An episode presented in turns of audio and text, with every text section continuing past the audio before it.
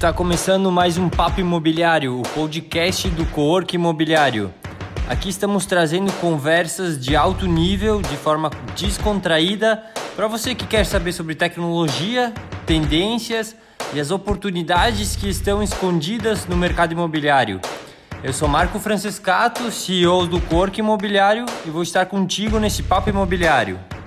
Boa noite. Bugou aqui geral, mas agora Agora vai. Espera aí o pessoal entrar. Agora sim, Marco. Agora tava sim, pelo... garoto. Agora sim. Tava pelo computador, realmente, não tava funcionando. É, eu, eu, eu, vi que não tinha como mandar invite, eu já, já te avisei. Mas tudo certo, cara. Tudo certo, como é que vamos? Tudo certo, cara. Obrigado pelo, por aceitar meu convite. E é uma honra aí estar recebendo a Balém aí, né? Tu tá representando a Balém. E... Então, deixa eu te contar um pouquinho como é que nasceu esse o, o papo imobiliário. É, isso aconteceu ali que ali no corpo imobiliário eu sempre conversei com muita gente legal.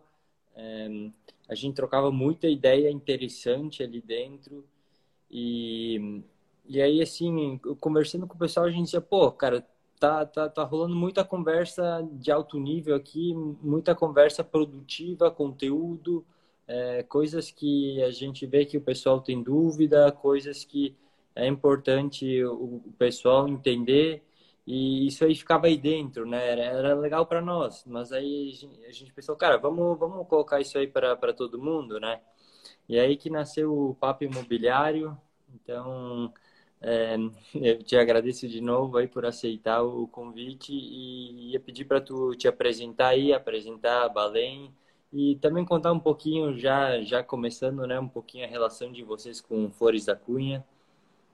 Perfeito, Marco. E realmente, inicialmente falando, é uma ideia fantástica é, este papo imobiliário, porque nós temos geralmente muitas ideias, vamos guardando para nós e só que assim não gera crescimento, não gera produtividade. Então é interessante compartilhar estes assuntos e quanto mais pessoas atingidas for, melhor com tudo isso. Bom, me apresentando, meu nome é Matheus, sou advogado, tenho 24 anos, trabalho aqui na Balenha Advocacia em Caxias do Sul, escritório empresa jurídica, melhor dizendo, especializado em direito imobiliário. E eu quero, eu sou responsável pelo, justamente pelo núcleo imobiliário aqui dentro, conjuntamente ao Dr. Rodrigo Balém. Eu na orientação técnica, ele na parte de supervisão. Temos também na parte administrativa a Fabiana Dalla Rosa, então cuida de todos os requerimentos junto a cartórios, junto a registro de imóveis, etc. Bom, frente a isso, o que, que eu quero falar? Eu gostaria de apresentar a Balém. E nisso, eu quero falar que, muito embora ela tenha sido constituída em 2009, o escritório em si, ela existe, na verdade, desde a década de 40. Mas como assim, você vai me perguntar? Tudo iniciou quando o avô do Dr. Rodrigo Balém, espero que daqui a pouco, com certeza, ele vai entrar aqui e prestigiar nosso papo, quando ele passou para o, no concurso de notário e assumiu o segundo tabelionato aqui de Caxias do Sul, o cartório Balém, passou em primeiro lugar. Bom, foram nesses balcões do, do cartório Balém que o doutor Rodrigo começou a ver demandas, começou a ver anseios da população que necessitavam de soluções imediatas, soluções céleres e inovadoras, justamente em casos atípicos até mesmo. Bom, com base nessa premissa se fundou a Balenha Advocacia. Eu estou aqui há cinco anos, então sou um mais, dos mais antigos. Então, e como funciona a Balenha Advocacia? Bom, nós temos de, nós, nossa premissa principal é, é a entrega de solução integrada para aquele que nos procura com, com um trabalho com diversos braços, com diversas empresas associadas. Então, aquele que contrata a Baneia Advocacia não está somente contratando um escritório de advocacia, um serviço jurídico, mas ele contrata diversos braços, como empresas de engenharia, como empresas de contabilidade, avaliação e gestão patrimonial. Tudo isso está no escopo do nosso trabalho. E até em nossa organização interna, há uma divisão no sentido de entregar um trabalho especializado. Dessas divisões, temos os núcleos. São sete no total. Tem o um núcleo imobiliário, que eu acabei de citar, temos o um núcleo de gestão patrimonial, núcleo previdenciário, direito médico e da saúde, o núcleo civil e relações de consumo, núcleo empresarial e o núcleo estratégico. Por que, que estou falando tudo isso, me alongando na nossa apresentação? Porque isso está intimamente ligado com as questões que nós iremos debater posteriormente e também com a nossa participação no coworking, que como que surgiu? Nós buscando, claro, sempre expansões, fomos agraciados por ter o convite, Marco, ali no início do ano, março, antes de toda essa pandemia que nos assola, fomos agraciados a participar do evento de lançamento do coworking em Flores da Cunha. Bom, desde já, o Lucas, que fez toda... Palestra muito boa, né? Palestra fantástica, cativou todo mundo, o bate-papo foi interessantíssimo e, sem dúvidas, construímos muito conhecimento ali. E a partir disso, nós vimos que tanto o Coworking quanto a Balém, muito embora em, em, estando em edificações separadas, o Coworking agregando expertises em um mesmo local e a Balém estando de, uh, agregando também, mas em prédios separados, pude perceber que a intenção era a mesma, soluções integradas, essa colisão positiva entre os agentes para que se forme um conhecimento e se forme uma solução boa, adequada e eficaz para aqueles que nos procuram.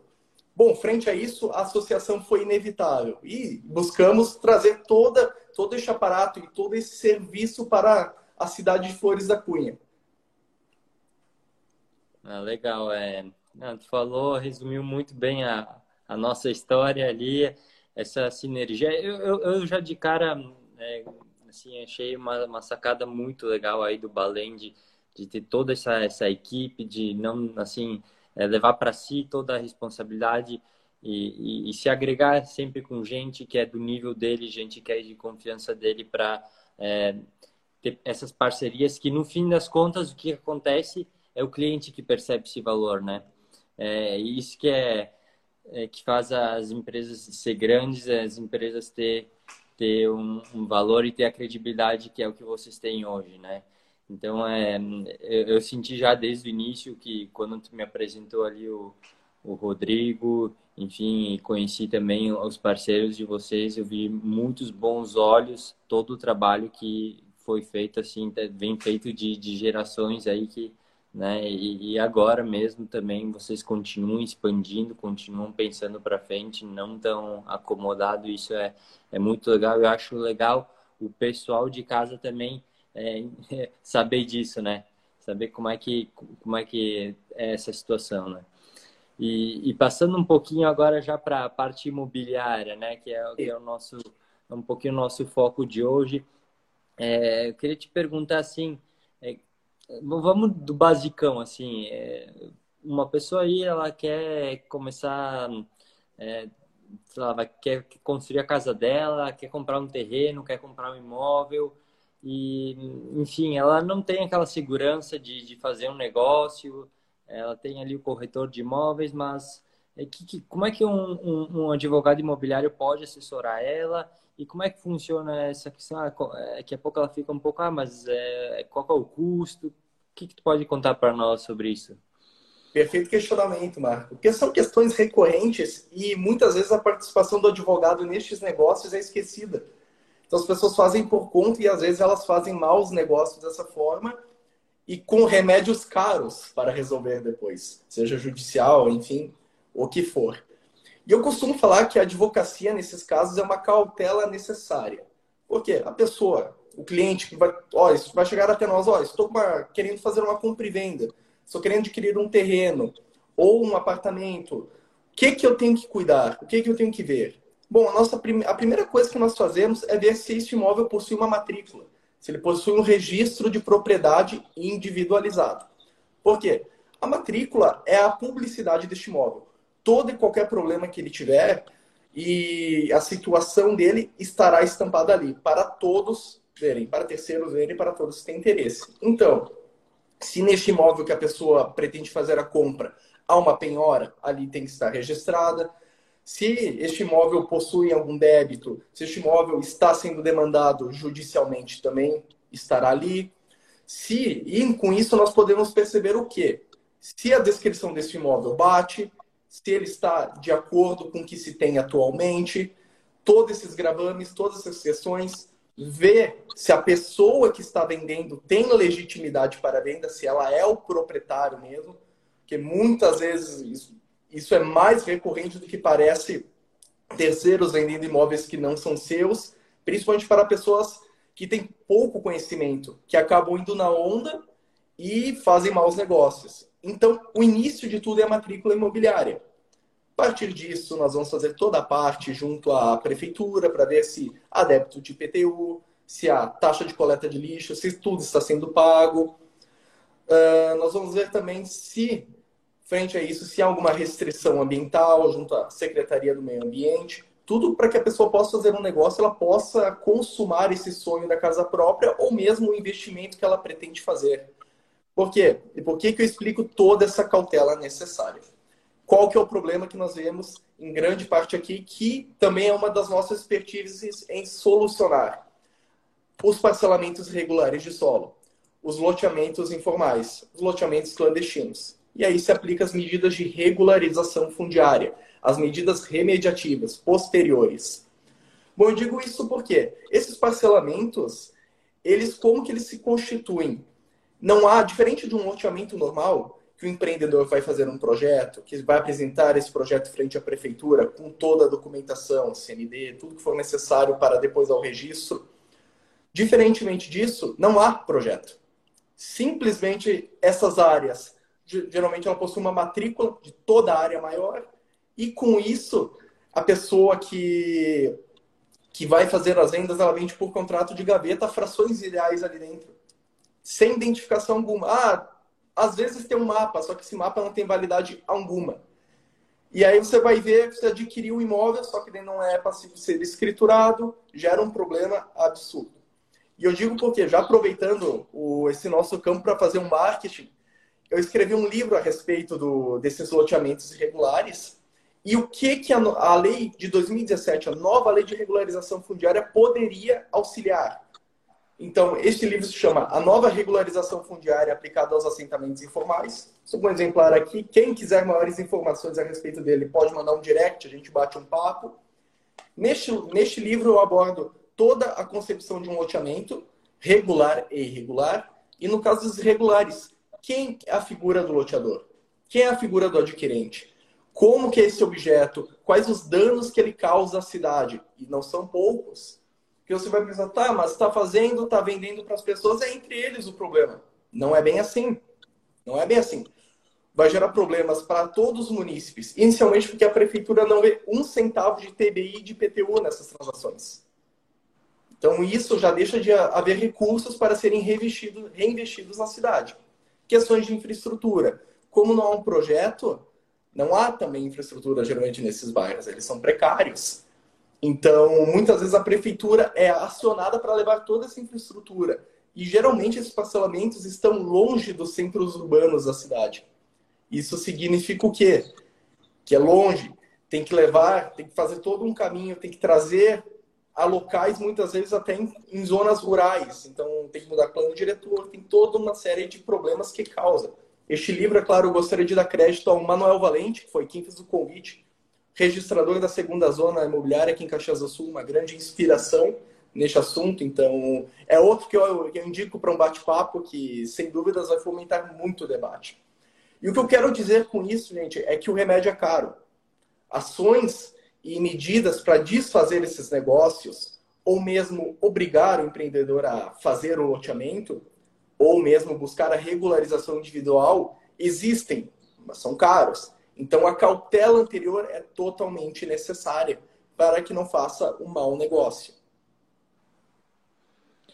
Legal, muito legal. Primeiro, parabéns pelo, pelo teu livro, um assunto muito importante, muito interessante e muito, muito importante para uma cidade ter, um, é, ter esse, esse conteúdo né, em, é, em forma de livro. E muito legal isso. E é, eu te pergunto se essa é uma pergunta que eu já ia fazer, né? Tu respondeu, mas é, essa parte de, de, de, loteamento irregular, né?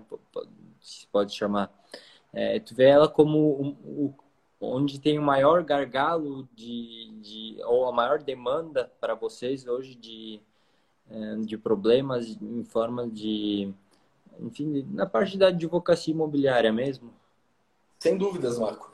Tanto que o nosso carro-chefe, a Baleia Advocacia, desde o, da sua gênese lá na, na agora estamos na, é, na penúltima década, isso, 2009 ainda, era as ações de uso capião.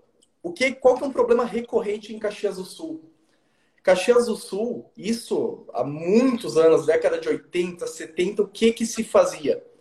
Não se fazia esses loteamentos, e é claro, alguns bairros sim, mas muitos deles foram constituídos de forma irregular. O que que se fazia muitas vezes? Escrituração de fração ideal. Então a pessoa comprava a fração ideal, comprava um pedacinho dentro de uma área maior, sem identificação, sem matrícula própria, sem nada. Era feito contrato e os cartórios registravam isso. Opa, e vem mais um grande problema. A pessoa, e depois isso era averbado na matrícula imobiliária. A pessoa acabava sendo proprietária de uma fração ideal, ou seja, ela era proprietária de um pedaço ali sem identificação, e aí gerava problemas. Tá, mas esse é o meu pedaço. Não, esse é o meu. E era uma disputa interminável, justamente pela ausência de localização.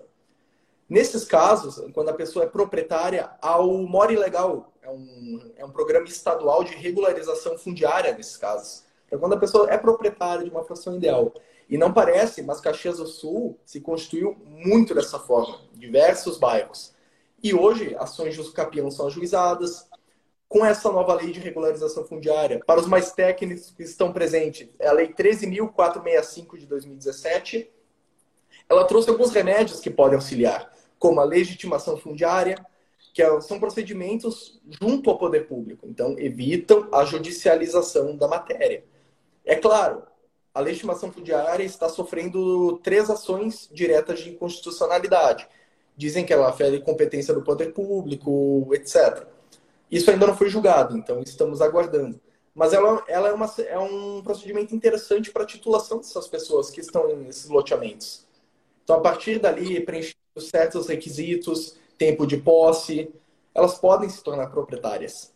Então, sim, isso acontece bastante. E eu vou fazer um outro link nisso, Marco, porque uh, muitas vezes a pessoa pensa, ah, um imóvel irregular é um imóvel precário, é nas comunidades, é toda aquela situação, aquele imóvel urbanisticamente não contemplado. E não, gente, não é bem assim. Muitas vezes um bairro bom, um bairro ótimo que você vê, tá, tem rua normal, tem rua calçada, a rua tem uma largura mínima boa, tem sistema público de coleta de lixo. Uh, inclusive a pessoa paga IPTU, mas a casa dela é boa, mas muitas vezes essa pessoa tem problemas documentais no imóvel. E não parece. E é justamente isso, agora fazendo novamente um link com o livro, justamente por isso eu escolhi essa capa. Porque quem vê, tá, é um bairro normal, é um bairro comum, um bairro teoricamente bom. Só que eu escolhi ela justamente por esse contraste que ela dá. Porque muitas vezes a pessoa não percebe, mas aqui tem irregularidades que precisam ser sanadas. Pode ser a própria descrição do imóvel, que precisa de uma mera retificação, de ela estar errada, as medidas dela não, está, não estarem adequadas conforme o que se tem de fato ali. Ou pode ser problemas documentais, ou mesmo a casa, que isso agora voltando ao nosso assunto anterior, isso é outra coisa que nós vemos nessa análise prévia, se, é, se constam edificações nessa, nessa, nesses terrenos, se, eles, se elas estão regularizadas, se elas possuem o habite perante a prefeitura. Então, isso é outra demanda que nós temos aqui no escritório, que nós fazemos. Quanto a prédios, condomínios edilícios, uh, se houve incorporação imobiliária, que vai ser um tema que nós abordaremos ao longo do nosso debate. Então, tudo isso para que a pessoa faça uma compra boa. Outra situação que não parece, mas possui grande regularidade, ao menos em Caxias do Sul ainda, são os condomínios fechados. Até 2017, nós não tínhamos uma legislação que trouxesse um mínimo de diretrizes para esses condomínios, como eles deveriam ser feitos. Há, muita, há, uma, há um debate doutrinário de que esses, esses condomínios fechados estariam se apropriando de áreas públicas, pelas áreas de uso comum deles, a, a, as ruas internas, tudo. Hoje já não se entende dessa forma. Claro, depende de município para município a, a legislação própria. Mas são imóveis também que nós temos, tem um, temos um case aqui em Caxias, são, é uma área extremamente valorizada, um condomínio consolidado desde a década de 70 e até hoje está se tentando a regularização dele. E aí entra, vai pegar, tá, mas é, vou procurar na legislação, deve ter alguma coisa. Cara, não tem. E aí entra soluções inovadoras. As ideias disruptivas, cara, precisamos bolar alguma coisa, não regular, não arrumar todo o problema, não, mas uma coisa para poder inviabilizar tudo. Que nesse caso, o que que inviabilizava? O condomínio em geral, um condôminos, responsabilidade comum, um dependia do outro. Aí um construía aqui, pronto, já ferrava tudo. Já trancava toda a regularização perante que se tinha frente à prefeitura. Então a gente bolou soluções individuais para que pudesse andar. E estamos tendo um bom êxito nisso. Então são pequenas coisas, mas que as pessoas não percebem. E sim, agora retomando, o nosso carro-chefe são as medidas remediativas de regularização fundiária, claro. Mas nós fazemos toda essa análise prévia para ver se a compra e venda que a pessoa está se inserindo ou se o que ela for fazer o negócio envolvendo imóveis é bom de fato. Legal, é um é quebra-cabeça e eu acredito, por, pela minha experiência também, que o advogado imobiliário ele tem um papel ali que é muito essencial ali no meio se, se a pessoa não, depois, posteriormente, não quer vir minha conta que venha grande, né? Com certeza. Então, e... toda a tela é até, até estranho. Nós lidamos direto com questões de startups, né? Mesmo startups, inovação, a CAT em Florianópolis. Então, a cautela que se fala Gente, vamos deixar um pouco de lado, vamos arriscar, mas nesse caso tem que ter. Neste caso tem que ter para não fazer um, um mau negócio. Legal, cara. E, e por exemplo, ah, eu tenho meu imóvel, estou é, aí há um tempo com ele, ou comprei num loteamento. Cara, não sei se ele está irregular, não sei se ele está. Eu acho que está tudo certo. E aí eu conheço o Matheus, estou ouvindo aí o podcast, a live, como é que eu faço? Eu, eu entro em contato contigo, tu me dá uma olhadinha e a gente dá sequência? Como é que funciona essa relação do, do, do proprietário do imóvel ali, que tem esse imóvel, e, e o advogado? A pessoa entra em contato conosco pelos telefones, por e-mail, a gente agenda um horário, traz a documentação aqui e batemos um papo. Vemos qual é a situação, vemos toda essa análise, essa análise documental, mesmo que posterior à compra. E muitas vezes a pessoa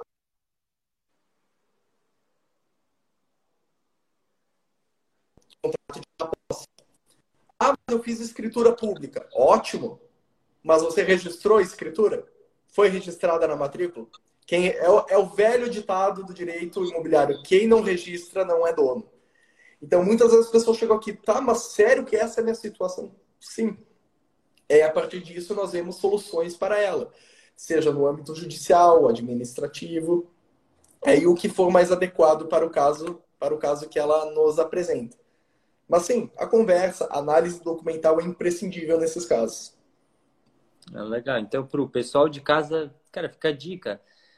Tem, tem teus imóveis aí, tu tem a tua casa, quer saber, cara, entre em contato, conversa com teu advogado imobiliário, conversa com o Matheus, ele vai te dar o parâmetro. Depois, o que vão fazer, aí vocês, vocês que decidem, né? Tomara que não esteja tudo certo, mas é, tem, tem que ter essa iniciativa dos proprietários de imóveis, né? O pessoal começar a se antenar nessa, nessa situação também, porque muita gente acha que, ah, não dá nada, não sei o quê, aí chega, é, chega num dia que recebe uma intimação em casa e aí, cara, né? Aí tu vai tomar na fuça, né? Exato. Porque o que nós vemos pode ser uma intimação lá ah, para demolir sua casa, porque ela é irregular. Putz, bom, vamos, vamos regularizar, né? Tá, mas eu sou proprietário em Caxias do Sul, a condição para você regularizar sua casa, a edificação, é ser proprietário registral. Putz, eu não sou. Aí você vai ter que buscar primeiro a propriedade para que aí. E aí tem essa multa correndo contra você, tem essa ordem de demolição. Então, é um cenário complicado. É importante as pessoas se mexerem. É essa a ideia, é sair de uma zona de conforto que muitas vezes se fica. Voltando para aqueles parcelamentos de solo que eu te disse, Marco, uh, muitas vezes as pessoas, e nós estamos em ano eleitoral, isso é importante cuidar, que muitas vezes as pessoas falam, não, mas a prefeitura vai resolver meu problema. Cara, isso é área pública? Não. Mano, não vai resolver teu problema. Já te deixo de antemão avisado disso. Ela não vai. Então, assim, ano eleitoral, essas promessas se proliferam. Nós temos aqui um caso em Caxias do Sul emblemático. Não vou poder entrar em detalhes, até por uma questão de ética, mas foi uma área que ela é parte pública, parte particular. E ela está irregular há 16 anos, quando começou o loteamento. Então as pessoas estão lá, mais de 4 mil famílias, e é promessa, promessa, promessa. Vai fazer, não vai. E aí? E aí muitas, muitas pessoas falam, não, um dia a prefeitura vai vir e vai fazer. Gente, tem que ser protagonista na tua situação. Tem que assumir e tem que ir atrás, buscar por teus próprios esforços fazer isso. Porque não adianta.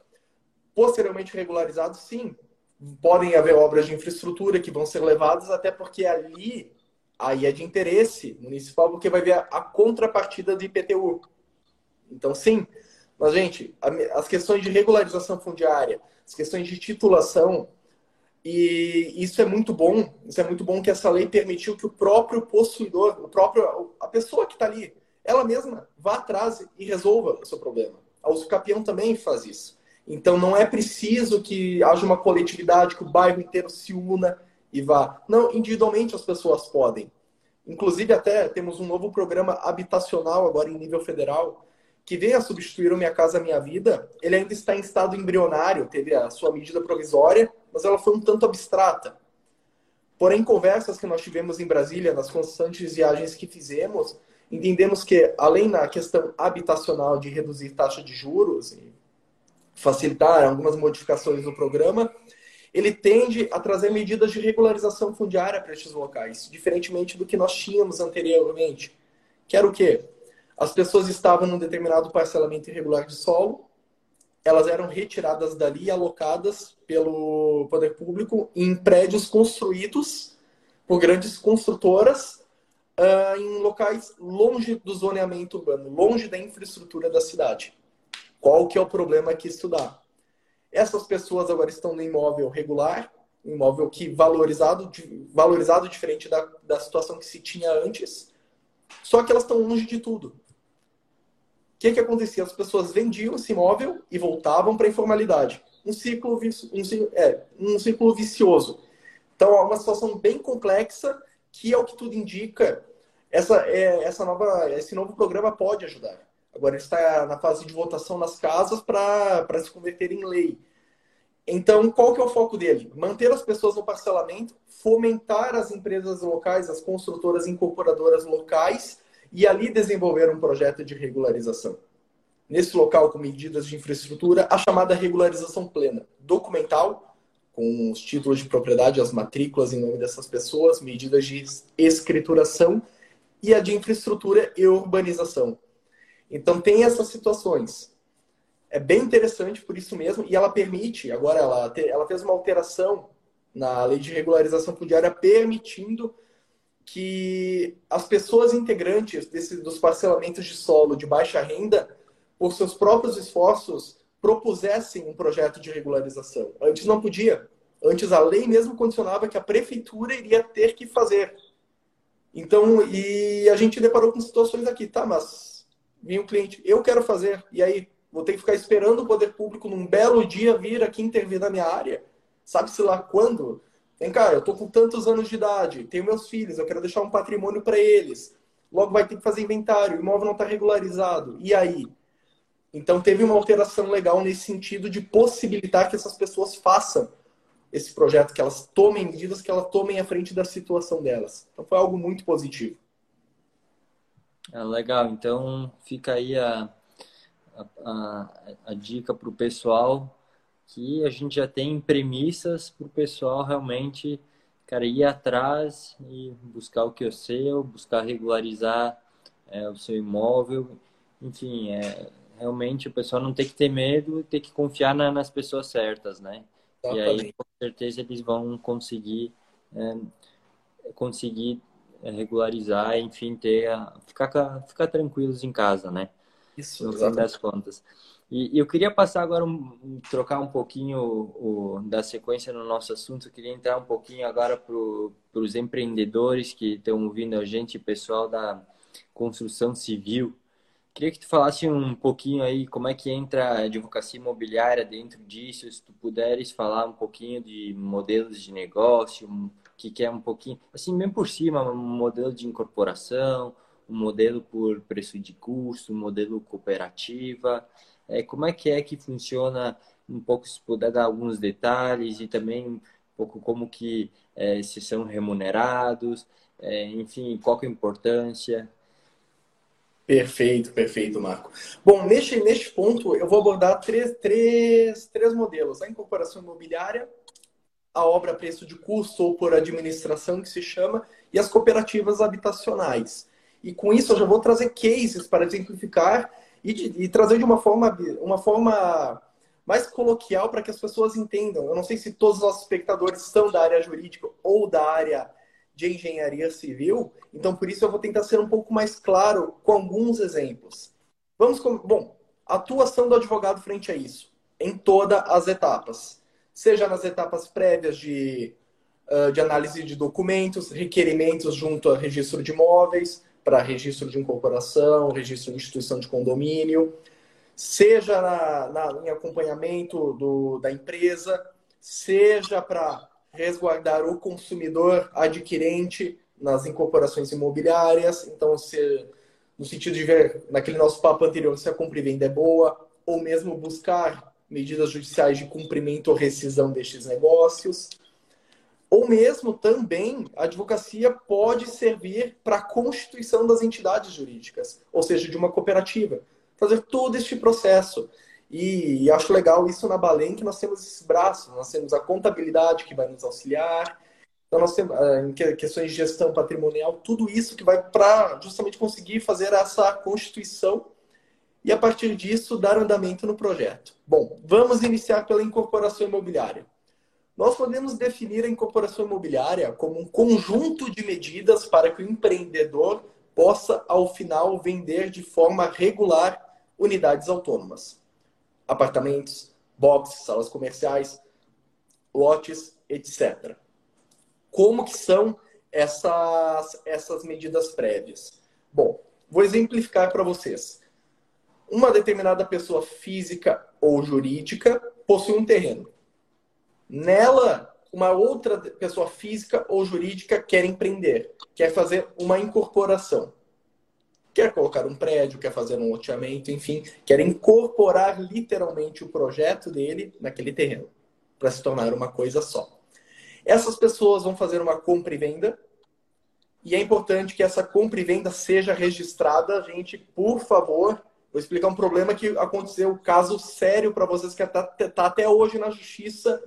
O problema começou em 2006 tem que haver esse registro para a empreendedora, ela vai se tornar proprietária deste terreno e a partir disso ela vai tomar as medidas dela. Ela vai fazer um projeto, ela vai desenvolver o seu corpo técnico, esse projeto vai ser apresentado junto à prefeitura, a prefeitura vai ter que aprová-lo. A partir disso, estando aprovado, e aí pegando uma série de documentações, como certidões negativas de todas as esferas, uh, trabalhistas, federal, estadual, municipal, certidão negativa do imóvel para ele não ter nenhum gravame, nenhuma penhora, nenhuma restrição, nada que impeça o bom cumprimento deste negócio.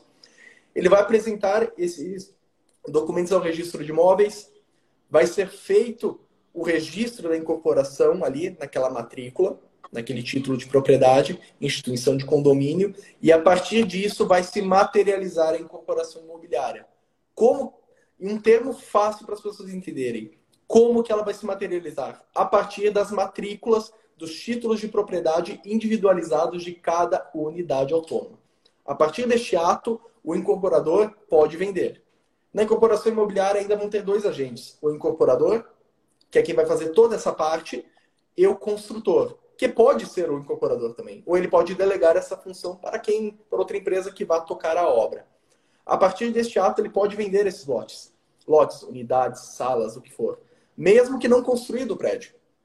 Só que este ato dá segurança jurídica aos adquirentes e não fere a legislação. Vendas anteriores nós vemos diariamente as pessoas fazendo antes da incorporação imobiliária, o que constitui inclusive crime contra a economia popular. É algo bem sério, então as pessoas muitas vezes aproveitam para conseguir um lucro imediato e às vezes a conta não é tão boa assim. Os empreendedores fazem às vezes e às vezes não é tão interessante assim porque lá na frente vai dar problema. Então é necessário esperar a incorporação imobiliária para que se façam as vendas, para que a partir disso ela seja boa e dê a segurança jurídica a este adquirente. E a partir disso vai sendo feita a obra. Vai sendo feita a obra e vão sendo entregues. Bom, este adquirente, este adquirente, melhor dizendo, o vendedor do terreno, geralmente ele não recebe em dinheiro nessa compra e venda, ele vai receber em prédios, em unidades autônomas ali dentro. Então é feito o negócio dessa forma. E agora eu vou trazer um caso, um caso para vocês de um problema que aconteceu. Problema que aconteceu por não haver incorporação imobiliária. Essa, esses mesmos agentes fizeram uma negociação, como eu disse, compra e venda entre entre uma pessoa jurídica e uma pessoa física. Só que a pessoa jurídica falou: não, uh, vamos facilitar um pouco, deixa todo o empreendimento em teu nome, deixa a propriedade em teu nome do, teu, do terreno. É que assim passa mais rápido na prefeitura, né? Então, e a pessoa leiga, tá, ok. Vamos lá, o que, que aconteceu? A obra foi sendo feita sem incorporação imobiliária, sem condomínio, sem nada, foi sendo feita, foi sendo tocada, e a empresa foi vendendo uh, unidades autônomas, apartamentos e boxes a terceiros. Por contrato de compra e venda. Contrato de gaveta. Qual que é o problema? A obra não saía do lugar, uh, tinha pendências de INSS, os adquirentes estavam furiosos, indo contra o proprietário do terreno e... Calma, gente, peraí. O que, que foi feito? Foi entrado com uma ação judicial para resolver esse impasse, obrigar a empresa a terminar isso. E a partir disso, uh, com toda, terminar a obra com todas as certidões, fazer incorporação imobiliária, instituir o condomínio. Maravilha! Isso terminou, foi ano passado, se não me engano, essa primeira etapa. E aí que vem outro problema. Começou a segunda peregrinação. Isso começou em 2006, processo de 2011, terminou em 2019. Beleza, ok, feita a incorporação, saíram as matrículas em nome da empresa. Maravilha, né? Só que não. O que, que aconteceu? A empresa foi dado baixa no curso do processo. Putz, e agora? O que, que eu vou fazer? Eu, adquirente. A empresa não pode me otorgar a propriedade. Ela não existe mais. Mas a obrigação dela persiste para fins dessa liquidação. O que, que seria isso? As obrigações anteriores à baixa dessa empresa, elas persistem. Como que está sendo salvo isso? Ações de adjudicação compulsória por ordem judicial, vai ser transferido para esses adquirentes. Isso que nem vou entrar nos detalhes dos problemas que ainda se tem de divergência de registro com projeto, com que as pessoas de fato ocupam. Então, o, que, o, o conselho que eu dou frente a isso é o quê? Se você está numa situação dessa, vai fazer um negócio desse tipo, e você é o vendedor do terreno, transfira. Transfira para não se incomodar, para não chamar a responsabilidade para você. Outro case que eu vou mencionar aqui é de prédios, de construtoras que acabam quebrando no decorrer. Então, um, prédios que têm incorporação imobiliária, que a venda foi irregular, mas ele não se consuma. Não se consuma. E aí está tendo que ser, ser ajuizado ações para rescindir contrato, ações para obrigar a terminar a obra. Então, um problema complexo. Pior, quando a empresa está numa situação dessas, com débitos, enfim, começam a vir penhoras no imóvel, começam a vir restrições, gravames de justiça de trabalho, de, de vida fiscal.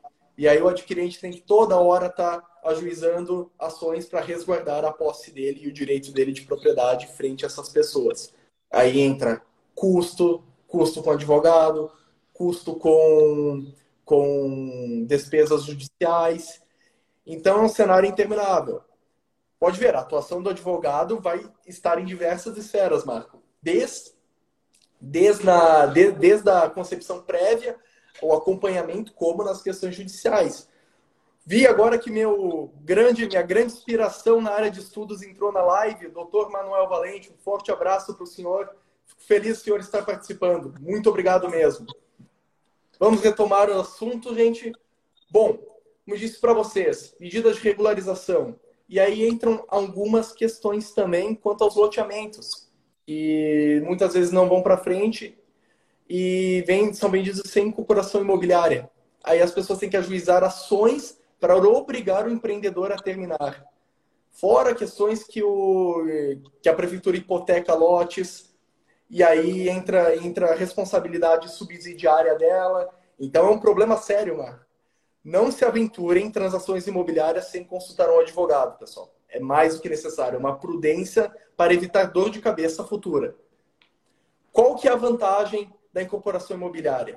Segurança jurídica, você vai ter um título de propriedade daquele imóvel que você está adquirindo e possibilidade de financiamento para o comprador, para a pessoa física que aparece e que, que deseja adquirir. Aí é o exemplo mais clássico de compra de um imóvel, de um apartamento, por exemplo. Então, ela tem essas vantagens e podem ocasionar estes problemas também. Legal, Matheus. Cara, muito obrigado pela. Tá sendo uma aula para mim, eu tenho certeza que para todo mundo. E basicamente o que eu vejo assim que, que o empreendedor, o incorporador, ele tem, por exemplo, na Balenha, ela vai, vai ter o checklist dele de como o que, que ele vai precisar, como é que vai ser o modelo da, da empresa que ele vai colocar, quais que são as premissas, é, enfim, tem séries de detalhezinhos que acabam dando confiança para todo o empreendimento para o adquirente e, e, que, enfim, as pessoas, o, o, incorporador ele tem que ele tem que ter essa assessoria sim ou sim, né? E, e também a gente vê por parte do, do comprador do imóvel é a mesma situação, né? Como é que eu vou saber se a, pô, tenho, tô vendo prédio lindo ali, o cara tem aqui o projeto na minha mão, eu tô no momento, pô, grana na minha vida para comprar um imóvel, ou, enfim, sou investidor, que seja. E, cara, e agora? Né? Então, é, é questão de, assim, as pessoas encontrarem o seu advogado, aquela pessoa de confiança. Vamos, vamos ver o, tirar limpo esse empreendimento. E é isso que vocês fazem, né? Vocês vão pegar lá, vocês vão fazer um checklist de todos os sócios, vão fazer checklist de toda a SPE, lá, a constituição que tem, né, o tipo de empresa que for, é, vão, vão conseguir é, pegar esses detalhes que, que a pouco a pessoa que quer comprar, a pessoa quer comprar o imóvel, cara. O cara quer o apartamento dele, quer o lote dele, quer, enfim, ela não quer ficar lá vendo detalhezinhos. Só que, cara, esses detalhezinhos que, no fim das contas, fazem a diferença, né? Se tu vai se incomodar depois ou não. E a gente está falando de, quando é imóveis, estamos falando de muito dinheiro, né? Então, é aí que vem a importância, cara. Você tem que fazer negócio com um advogado imobiliário. E, e é bom ter, ter um advogado é, que nem vocês, cara, que são específicos no assunto, cara. É, dá para ver que eu estou falando contigo, eu também trabalho no mercado imobiliário. Cara, a mesma língua, né? É, é, é o, é o assunto que está mais atualizado no momento, né? enfim, o que tu tá falando é coisa de primeira. Isso que o pessoal de casa é, tem que perceber e, e, isso é muito legal, né? A gente está nesse papo aí, trocando essa ideia, né? Claro, olha só, outro nobre, nobre colega advogado, parceiro nosso, acaba de ingressar, doutor Marçal Salatino. Forte abraço, mestre. E é claro, Marco, uh, e é fantástico esse nosso papo, justamente a gente ser da mesma área e conseguir construir essa ideia. Vou te contar mais um caso, dois na verdade. E primeiro porque é necessária cautela que a aquisição de imóvel, imóvel para moradia, é, eu, eu vi isso uma vez num, num, não era uma, bem uma palestra, mas era um seminário de regularização fundiária sobre a, na época a nova lei de regularização fundiária, que foi o que me deu isso, a ideia para fazer o TCC naquela época, opa, vou fazer sobre essa lei. E que, a convite do Dr. Manuel Valente, virou o meu livro. E aí, um palestrante, eu não recordo o nome dele, mas ele disse algo. A referência imobiliária. Referência imobiliária. Eu fiquei pensando, o que é referência imobiliária? Ele explica, é o anímico do ser humano. É ele poder se localizar, ele poder ser visto, ser cidadão, ele pagar tributos, ele ser notado pelo poder público, ele ter a sua, o seu, a sua segurança da sua casa regularizada que é sua e que nada vai lhe acontecer em contrário. Então, é necessário que as pessoas resguardem, procurem advogados para resguardar isso, a segurança delas, a paz de espírito delas de não se incomodarem depois. Porque, como eu disse e reitero, os remédios posteriores são caros, demorados, mas necessários. Olha que caso interessante que eu vou te falar, Marco. Alguns clientes, nós temos alguns clientes no empreendimento aqui em Caxias do Sul que eles compraram na época não tinha sido feita incorporação imobiliária, ou seja, como explicamos, não tinham matrículas daqueles, imó daquela, daqueles apartamentos. É um prédio, um belo prédio que iria sair aqui em Caxias do Sul. Compraram. Ok. No curso do processo foi feita a incorporação imobiliária, no curso da compra, melhor dizendo. Só que os contratos venceram, eles pagaram e a obra até agora não está pronta. Mas a obra nem iniciou. Ou seja, você vai no registro de imóveis, você vai ver que tem incorporação imobiliária, tem matrícula, tá tudo bonitinho. Mas o prédio não existe. E aí? Bom, então nós tivemos que ajuizar ações para desfazer os negócios. E agora nós estamos numa medida porque esse no fim o, a pessoa vai falar, ah, mas pô, penhora, penhora o, as matrículas dos apartamentos, leva leilão e satisfaz o débito. Tá, mas como é que eu vou penhorar algo que não existe? Que existe documentalmente, mas vai para leilão e aí qual que vai, como que isso vai se materializar em recursos? Então a gente fez uma penhora do terreno nesse caso. E aí tem lá incorporação imobiliária em cima. Tá, mas pessoa vai vai arrematar o terreno no leilão, vai estar tá lá, che... pô, mas tem um prédio aqui em cima. E para não causar este problema, essa incongruência entre a situação de fato e a situação registral, a gente pediu, fez um pedido de cancelamento da incorporação imobiliária, um pedido judicial. Está, está, para, está para análise agora, foi objeto de recurso, então, questões judiciais são demoradas, sabemos. Mas olha as situações que aparecem no dia a dia, né? Então, nem sempre uma compra e venda vai ser tranquila. Às vezes, você está lá investindo tudo que você tem para ter a sua moradia, realizar o seu sonho de moradia própria e se transforma num pesadelo. Então, é, é um, é um cenário bem complexo e sabemos que o Brasil como um todo presenciou um, um cenário de recessão nas questões imobiliárias.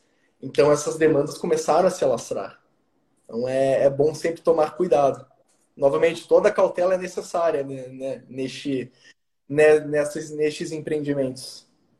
É, é muito legal tu contando os cases, porque aí eu acho que quem está ouvindo, quem está em casa, cara, o cara vai pensar, meu Deus, eu tenho que ter um, um advogado imobiliário é, do meu lado, tem que ser meu amigo, sabe? Cara, é isso, né? Basicamente é isso, né? Exato. E vamos, deixa eu colocar uma perguntinha aqui. Claro. Sobre, entrando num assunto um pouquinho diferente, é, sucessão familiar e imóveis. Ah, é, eu tenho pô, uma família, enfim, dono de vários imóveis. E, cara, e aí Daqui a pouco vai passar para a próxima geração meus imóveis. E o que, que eu faço? Olha, Marco, nós temos uma solução bem interessante para esses casos. Aí entra algo que não é de minha competência no escritório, por isso que existem os núcleos que eu expliquei lá no início do nosso bate-papo. Este é do núcleo, este é a competência do núcleo de gestão patrimonial, encabeçado pelo ilustríssimo meu mentor, Dr. Rodrigo Balém que, que pode ser feito nesse caso? Eu vou dar uma pincelada breve para que o pessoal entenda as holdings familiares. Que diabos são holdings familiares, gente? Bom, nada mais são do que pessoas jurídicas formadas para administrar o patrimônio de pessoas físicas de um determinado núcleo familiar. Então, as pessoas vão transferir estes imóveis para a holding e elas serão cotistas dessa, dessa holding. Esta holding vai estar livre de PIS, COFINS, caso ela seja somente de administração, caso ela seja para fins de transações, de negócios, ela vai incidir.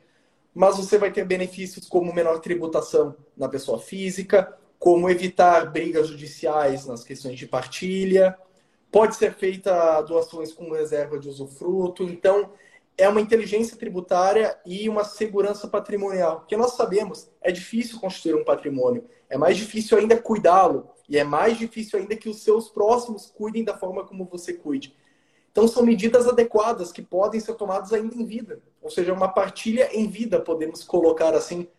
Então, são soluções adequadas. Claro, você vai ter que levantar todo, todo o estado civil das pessoas que estão envolvidas, uh, bens, certidões, uh, o cadastro da família, dívidas, processos judiciais, etc.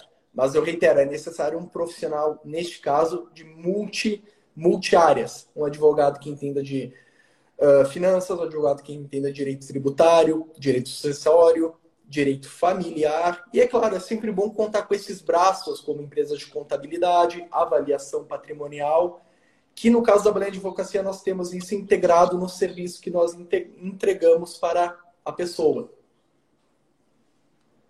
Muito legal mesmo. Eu acho que quem está em casa ouvindo tem que pensar o seguinte, cara, é, se eu tenho vários imóveis, tá? Nome de pessoa física, ou até põe pessoa jurídica, enfim, cara, se chegar acontecer alguma coisa comigo, ou enfim, vai, né, vou, vou para vai, vai para minha próxima geração, cara, vai cair inventário, e aí, cara. É... E aí basta um discordar para o processo durar anos. Inventário, havendo todos maiores, todos herdeiros maiores de idade, bens todos regulares e consenso, se faz via extrajudicial em cartório. Uma maravilha.